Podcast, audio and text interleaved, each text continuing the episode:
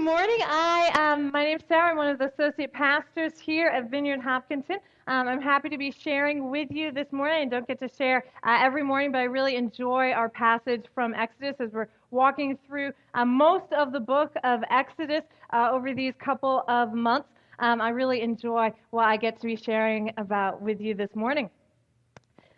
So, last spring, you know, you've been driving around all winter and you get some stuff on your car, right?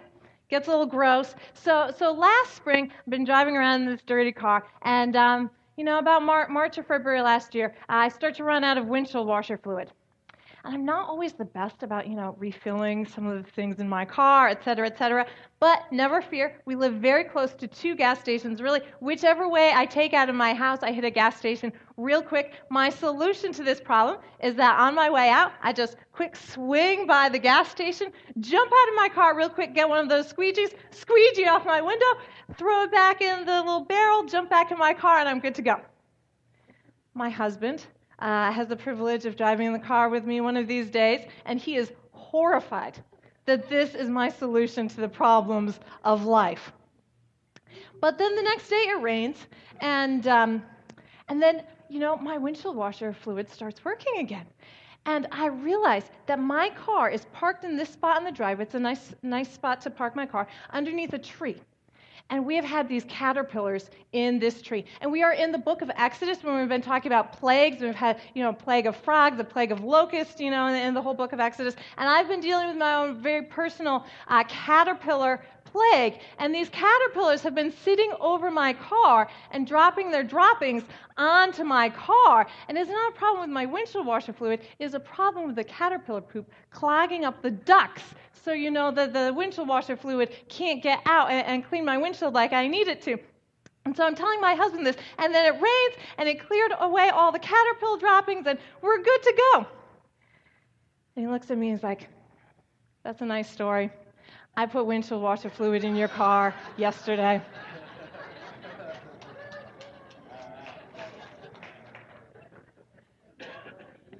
but I have this dream. It's actually a very deep seated dream, a firmly held belief in, in, the deep places of my heart. Other dreams have come and gone.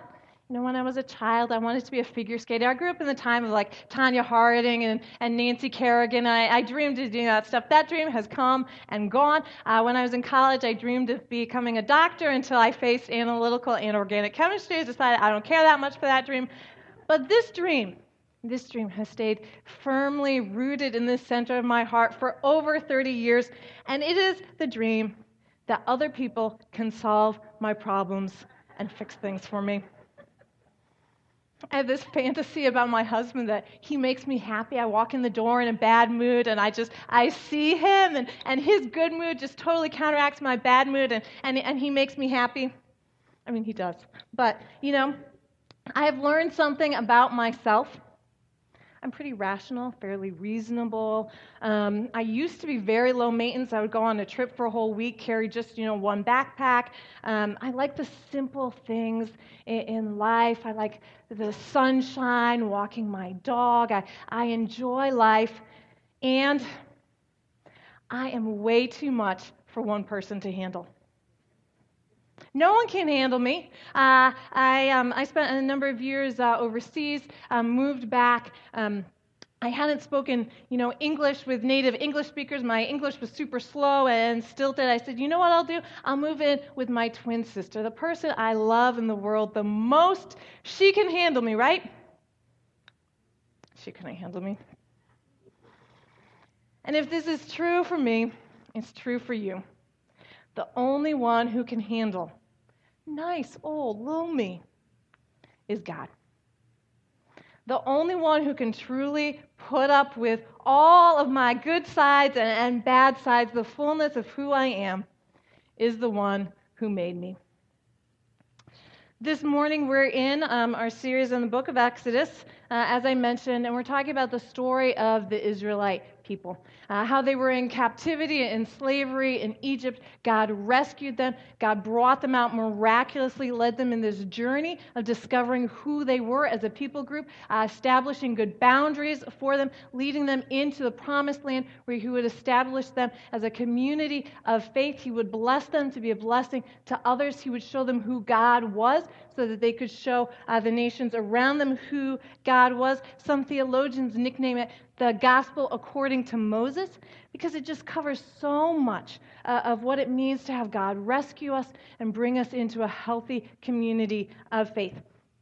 But in our passage today, the Israelites had to learn, just like all of us, that there's only one person they can really turn to, only one person who can handle their problems and frustrations, only one person that they can turn to in times of need. And when they do, God meets them and provides for them in amazing and miraculous ways. So let's pray together, and then we're going to jump into our scripture this morning.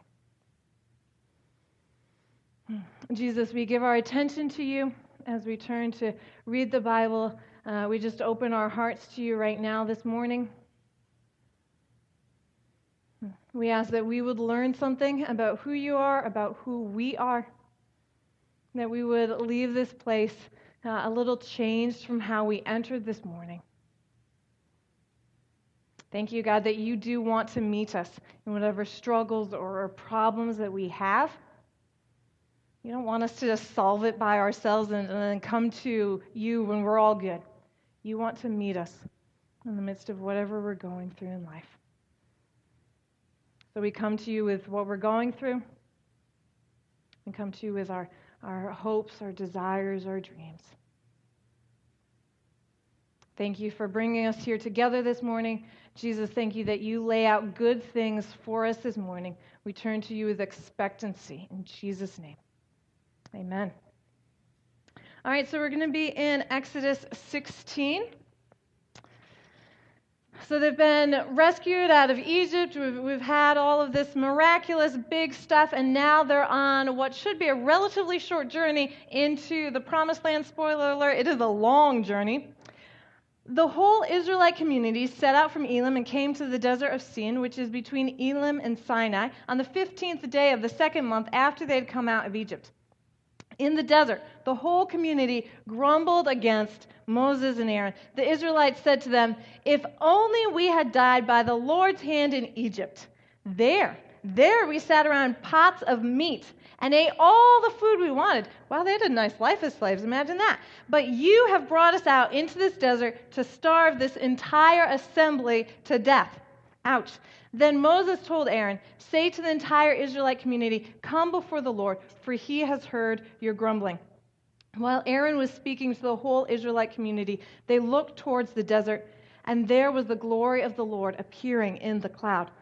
The Lord said to Moses, I have heard the grumbling of the Israelites. Tell them, at twilight you will eat meat, and in the morning you will be filled with bread. Then you will know that I am the Lord your God. That evening, quail came and covered the camp, and in the morning there was a layer of dew around the camp. When the dew was gone, thin flakes like frost on the ground appeared on the desert floor. When the Israelites saw it, they said to each other, What is it? They did not know what it was. So manna can be translated as like, whatchamacallit.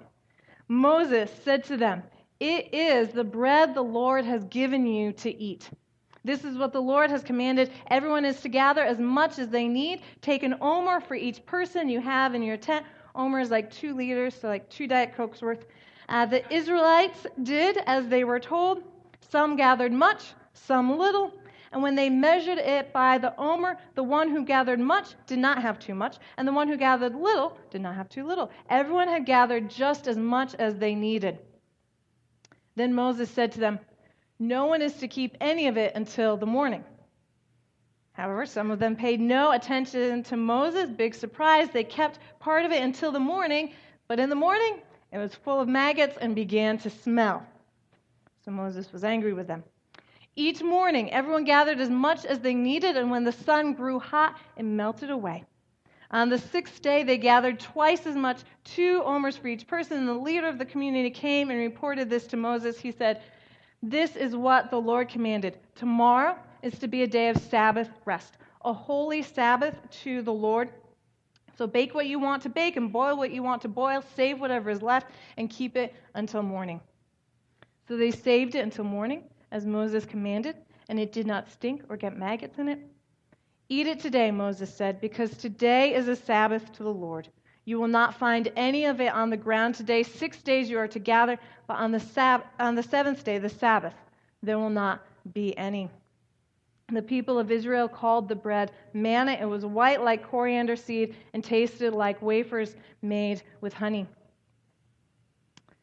So you have really just an amazing, miraculous, supernatural story of God providing for them in their journey. Uh, they had been slaves in Egypt. Um, it had been, you know, a very difficult time. Sometimes, uh, if you read American history books, there'll sometimes be this like myth of the happy slave, you know, um, with a, with a good slave master. That is a lie. That is designed by the slave masters and the ruling class. Like um, in you know, especially the American chattel slavery model, you know, there's something deeply, um, deeply disturbing and wrong about owning another person, about the work of your hands going towards someone else. There's just really no such thing as a happy slave. But their journey to freedom was tremendously difficult, and they faced new and different challenges. They are very legitimately hungry.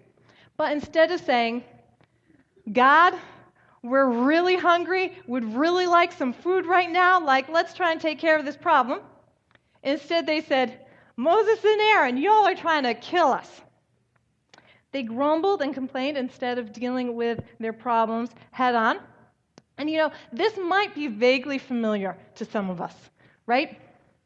Well, what do we like to complain about? Me, me personally, um, I like to complain about things not going the way I want them to, especially around the area of time, schedules, n- new commitments that, that, that, pop up from, from the school or, or whatever. That's, that's a um, favorite of mine. Um, what is it for you? Anyone have annoying neighbors? Coworkers? Work itself? The, there's always the weather. If you haven't got anything else to complain about, there's always the weather. Um, if you can't think of anything that you complain about, uh, we've got a comedian here who might have a couple things that can jog your memory.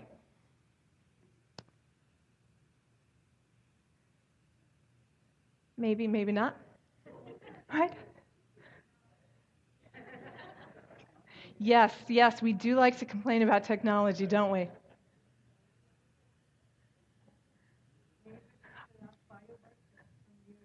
All right. Well, we, we can move on. If that video clip is not loading, that's fine.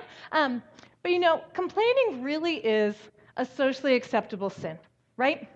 Everything is oh. amazing oh. right now, and nobody's happy. Like in my lifetime, the changes in the world have been incredible. When I was a kid, we had a rotary phone. We had a phone that you had to stand next to, and you had to dial it. Yes. You, you don't realize how primitive. You're making sparks in a phone. And you actually would hate people with zeros in their numbers because it was more. And then if, you, if they called and you weren't home, the phone would just ring lonely by itself. And then if you wanted money, you had to go in the bank for when yes. it was open for like three hours. You had to stand in line, write yourself a check like an idiot. And then when you ran out of money, you just go, well, I can't do any more things now. right. I can't do any more That's things. it, yeah. It's the worst one because people come back from flights and they tell you their story. And it's like a horror story. It's they act like their flight was like a cattle car in the 40s in Germany. That's yeah. how bad they make it sound. Right. They're like, it was the worst day of my life. First of all, we didn't board for 20 minutes. Right. And then we get on the plane and they made us sit there on the runway for 40 minutes, we had to sit there. Oh, really? What happened next? Did you fly through the air incredibly like a bird? Did you partake in the miracle of human flight, you non contributing zero? That you got to fly? You're flying! It's amazing. Everybody on every plane should just constantly be going, oh my God! Wow! Yes! You're flying. You're you're in a chair in the sky. Yes. yes. But, but it doesn't it doesn't go back a lot. And, and it's not really you know, here's the thing. People like they say there's delays on flights. Yeah. Delays really? New York to California in five hours. That used to take 30 years to do that, and a bunch of you would die on the way there and have a baby. You'd be a whole different group of people by the time you got there. It's funny because it's true, right? oh.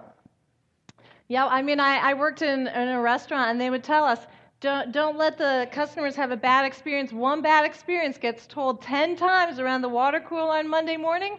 A good experience gets shared once, once or twice. Um, but, you know, m- many of us do like to, to complain. Now, we have problems, and it is healthy and normal and good to share our problems. And I am not judging these guys in the book of Exodus, right? They hadn't eaten in three days. If I don't eat for half a day, I get hangry. I start rummaging through the refrigerator. I start eating things that, you know, nobody should be eating.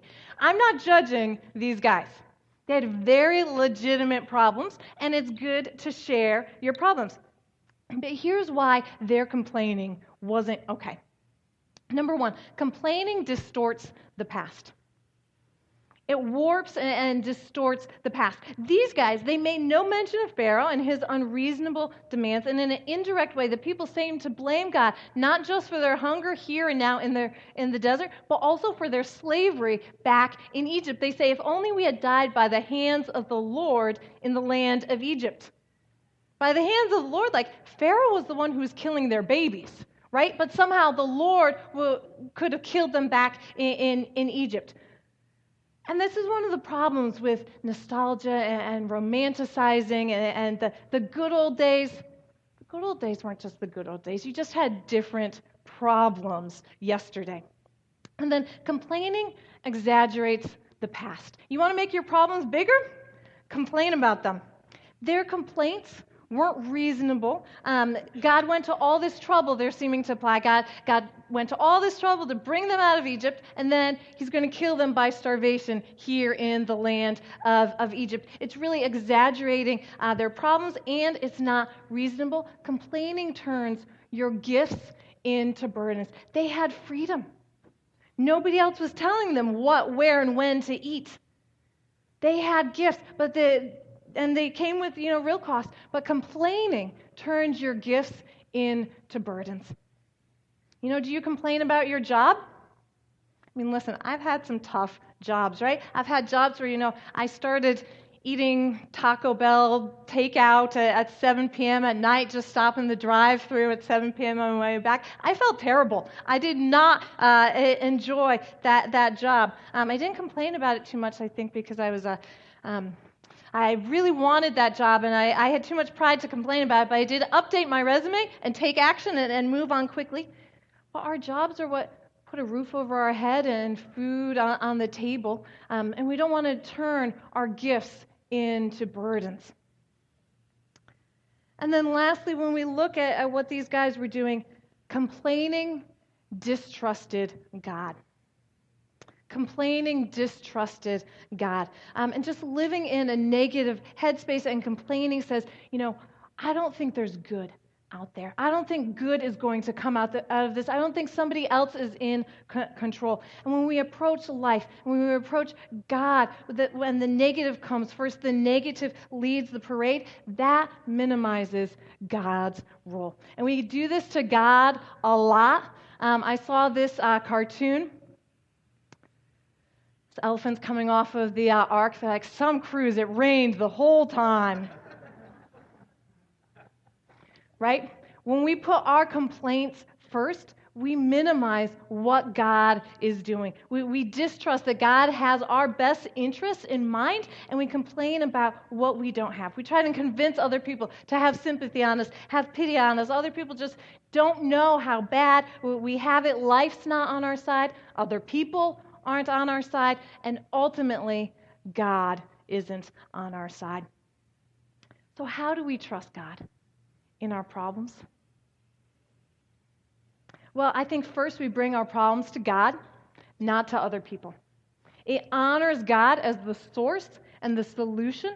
Instead of grumbling about things behind his back, we need to tell our problems to God first not other people. We see this in the book of Exodus at the start. Um, Exodus 2, the Israelites groaned in their slavery and cried out, and their cry for help because of their slavery went up to God. God heard their groaning, and he remembered his covenant with Abraham, Isaac, and Jacob. So God looked on the Israelites and was concerned about them. They cried out to God, and God heard them.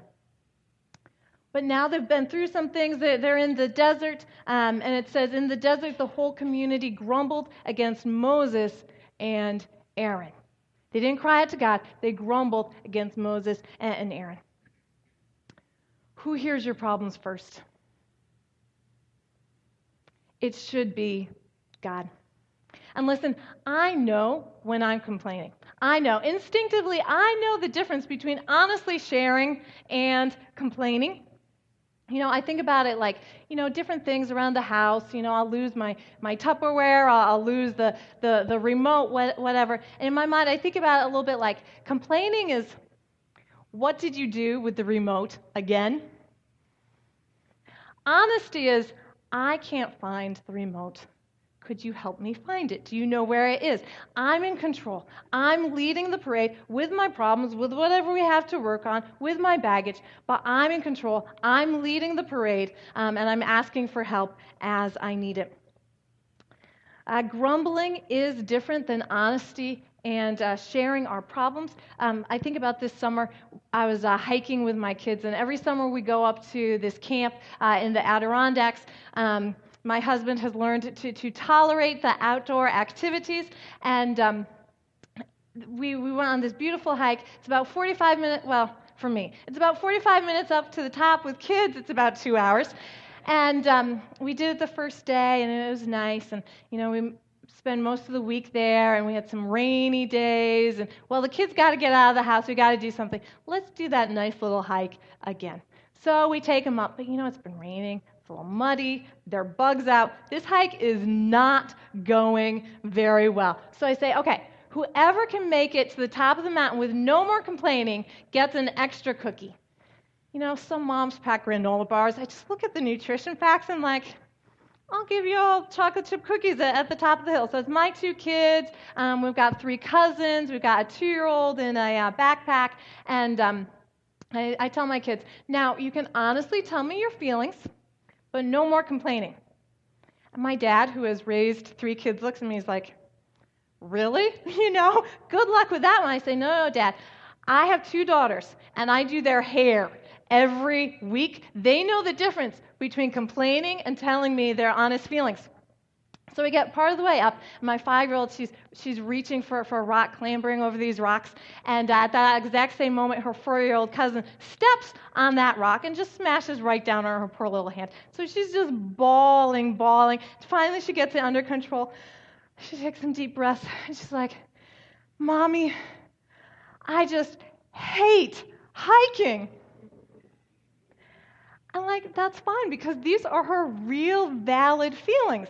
What I was looking to minimize was the comments on the bugs. Like, the bugs have a personal vendetta against me, and the counting of the bugs, why are there so many bugs? And, you know, that's what I want to get rid of. But when you dig deep and you just say, I just hate this and I never want to do this again in my life, I'm actually okay with that. Um, God encourages honesty. God really does encourage honesty. Um, and I think honesty are the things you kind of have to dig deep to find a little bit. Honesty is the things you don't want to admit necessarily. Honesty is saying, I hoped better things for this, and it's really disappointing me. Honesty is saying, you know, I'm just a little bored with life right now. Grumbling and complaining, grumbling and complaining is what everybody already knows when we read the Bible, uh, this passage, um, them in the desert, is held up as a negative example of kind of what not to do. Um, and sometimes that's the best interpretation of the Bible. See what the Bible has to say about the Bible. Um, Deuteronomy 6 16 says, Don't put the Lord your God to the test as you did in the wilderness.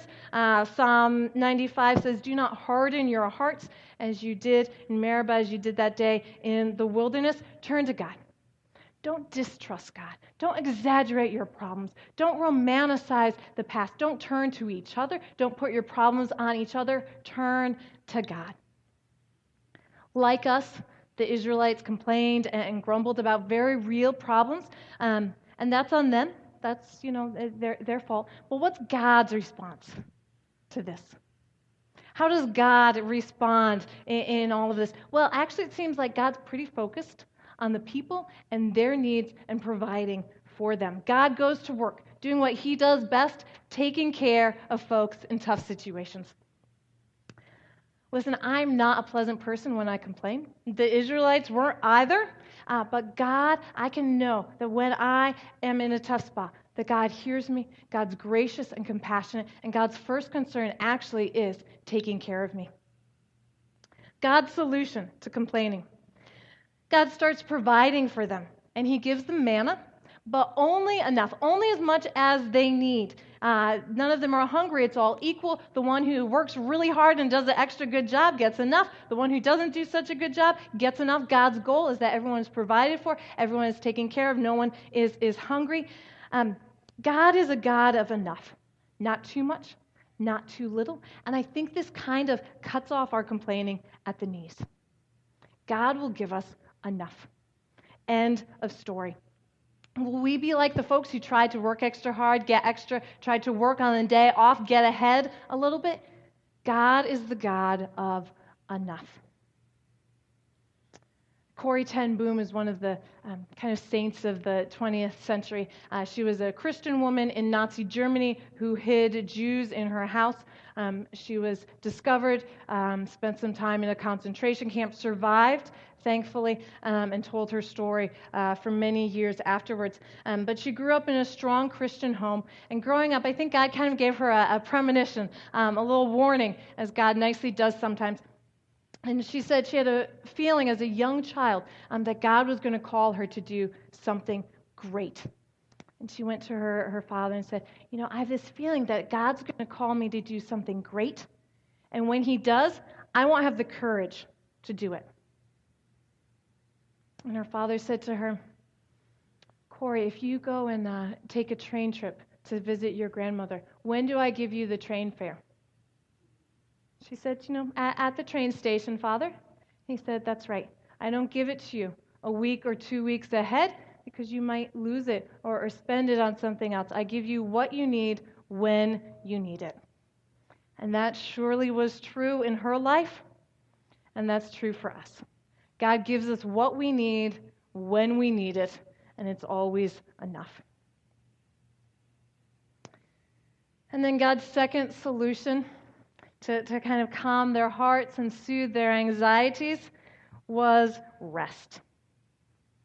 Before God gives any other rules, before we get the Ten Commandments, before we get all the other rules of the Hebrew Scriptures, which there are a lot, God gives them the Sabbath. sorry. Um, and with his instruction about the Sabbath comes provision. He tells them what to do, and then he makes it possible for them. And there's something about resting intentionally and, purposefully that says, it's not all up to me. I do not have to work, work, work, strive, perform, excel. I can be at peace. I can take a day off and the world keeps turning. It's not all up to me. I am not God. I can take a break.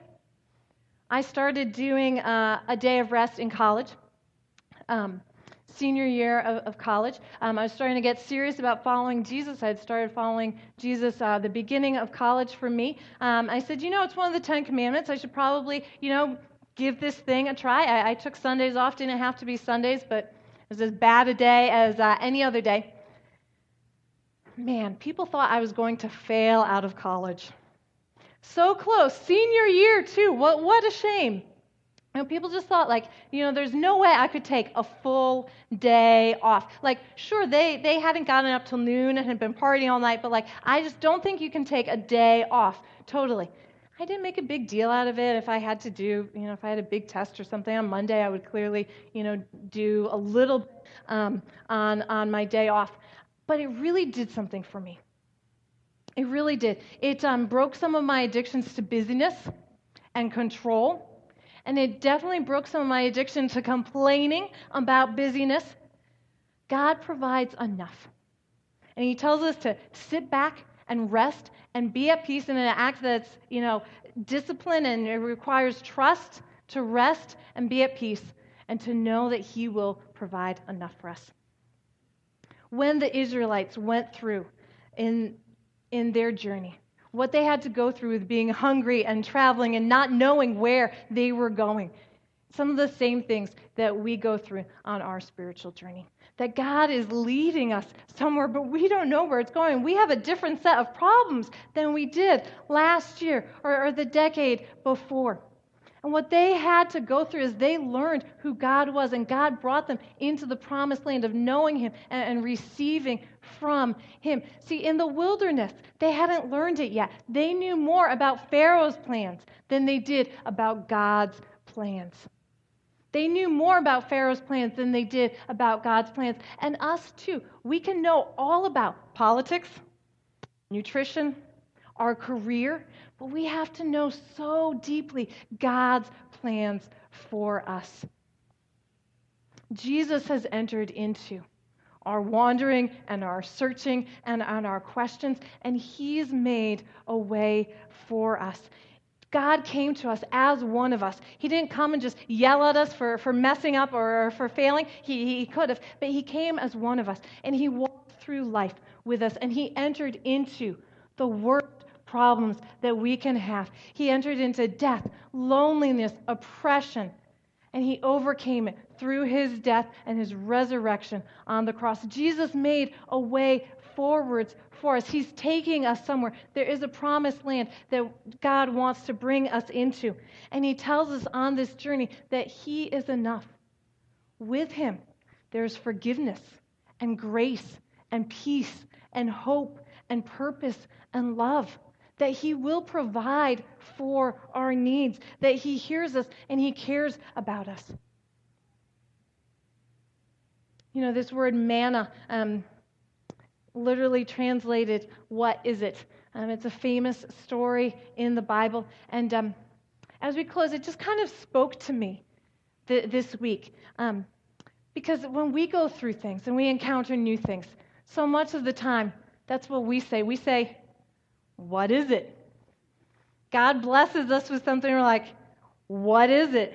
Who, who is this person who is entering my life? I don't know. I'm supposed to listen to them. I'm supposed to, you know, have a relationship with them. Who is it? Where is it? I'm supposed, there's a job promotion. Where? Uh, this person lives where? I'm supposed to go where? What is it? Like, what are these feelings? Why am I entering this new situation at this point in life? What is it that's going on inside of me, inside of her, with our relationship? What is it? We look at new people uh, new situations in our life, we just say, What? I imagine the Israelites kind of poking at it with a stick, saying, What? I'm supposed to eat it? God has new good things for us. And manna is about openness and trust that God provides for us. He knows our needs, He meets us in the midst of our searching and wandering. Manna is about openness and trust, about believing that God provides for us and hears us and cares about us, that God gives and He wants to give to us generously this morning. Worship team, uh, if you guys want to come on up. As we worship, we're going to sing a couple of songs acknowledging who God is, focusing our attention on God. But this morning, let's respond with openness and trust knowing that God does not hold back from us. God does not withhold and be like, I've got all the good stuff, but I'm just going to give it out to you in very tiny portions. God gives us generously what is good for us, enough when we need it. And we can take our problems directly to God. He cares. We don't have to put them on other people. We can give them to God and He'll deal with them. So let's stand together.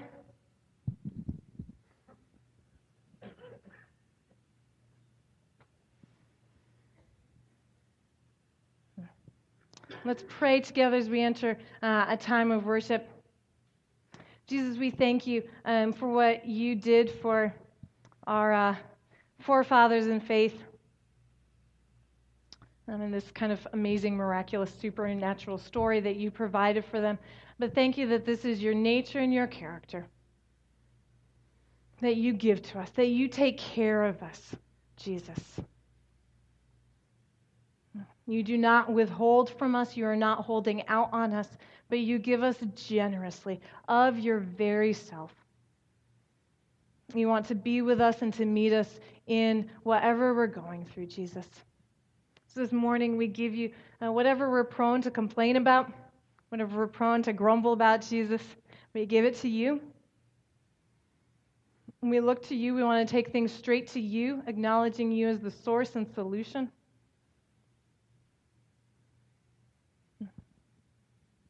Thank you, Jesus. We trust you. We love you. In Jesus' name, amen.